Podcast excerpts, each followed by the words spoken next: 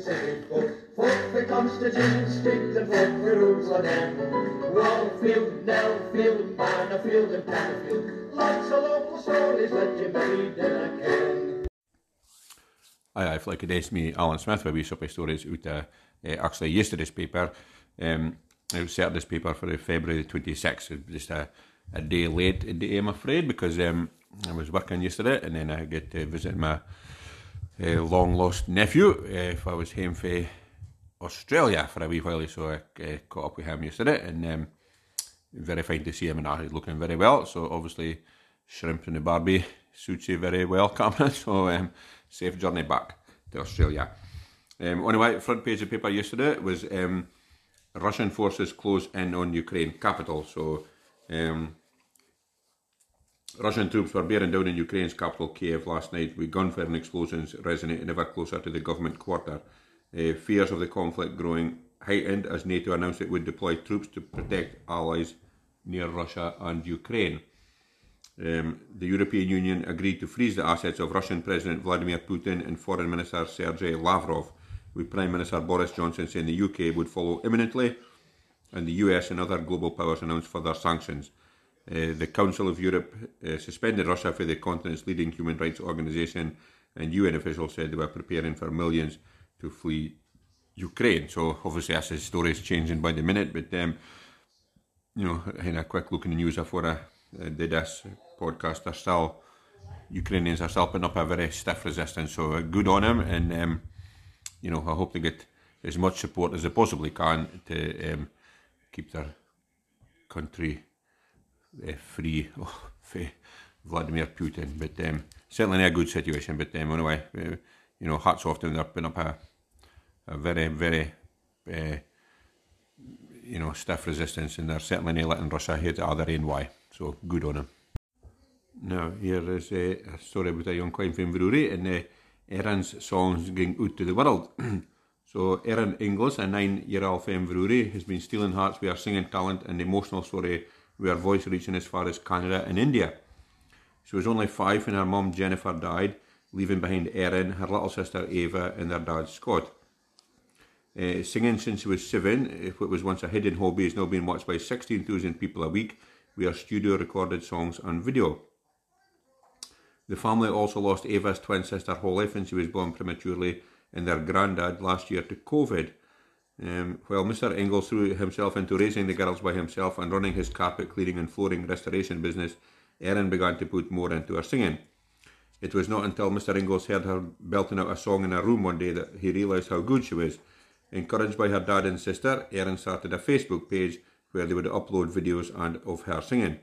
The page has received a lot of attention from those who live locally, but has had viewers commenting on her talent from as far as Canada and India. Uh, Erin said it helps her feel closer to her mum and sister Holly as she imagines them listening to her from heaven. So, my goodness. Um, well, certainly a lot of tragedy going on for, for the family, but, um, you know, if she can make her feel a bit better when she's doing singing and, and probably make a lot of other folk feel better now, then absolutely marvellous for her. So, uh, good on her and keep on singing, Queen. Cheer everybody up.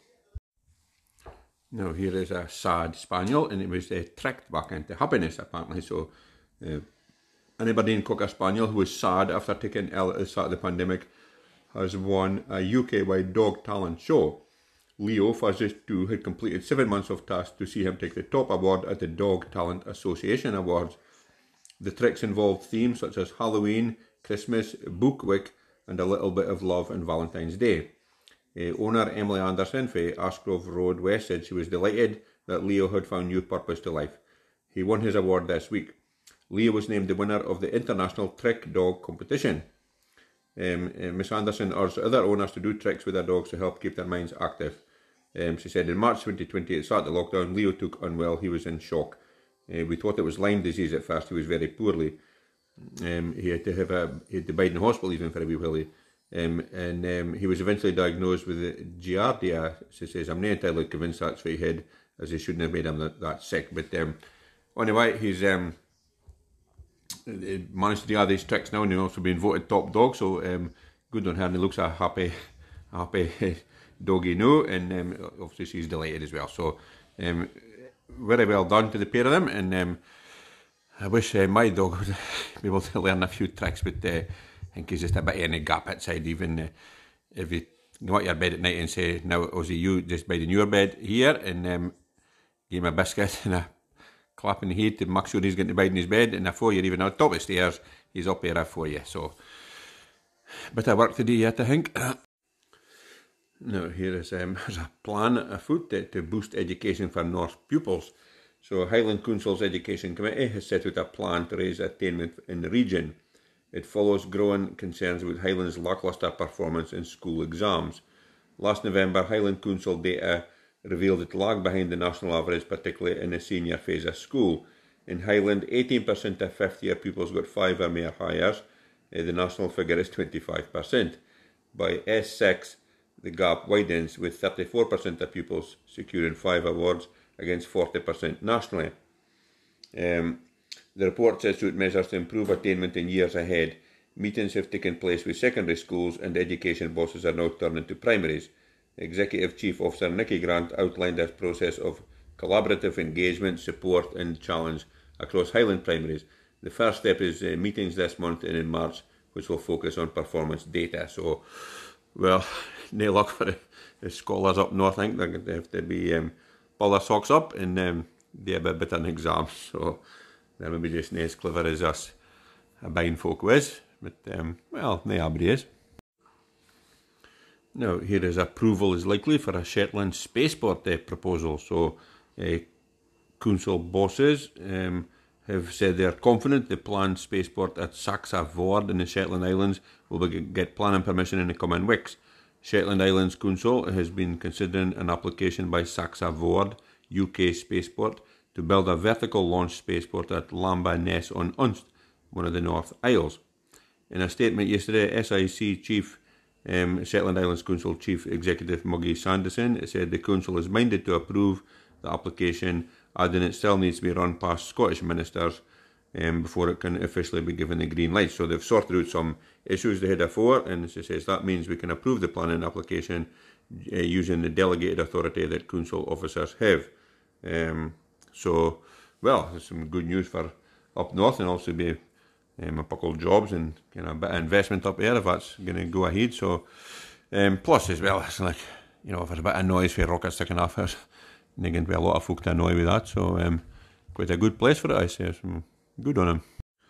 Now, just to finish up with sport as normal. So, after all the hoo-ha, the Fergie statue unveiling and um, the presentation, I think, on uh, Saturday, the Dons managed to just uh, get a draw with Dundee United. But um, anyway, hopefully there's um, you know a couple more full houses to come if they, if they start um, getting a couple results um, together and get a you know a good run going. It, uh, that would certainly be Jim Goodwin's aim to get a, a couple more uh, you know crowds like that and. Uh, it was a great atmosphere by all accounts, and um, say it should be because um, you know I've said before we'll never see his like again. So anyway, um, here's the bright things for for the Dons and for uh, Jim Goodwin and uh, ah, the best of Fergie.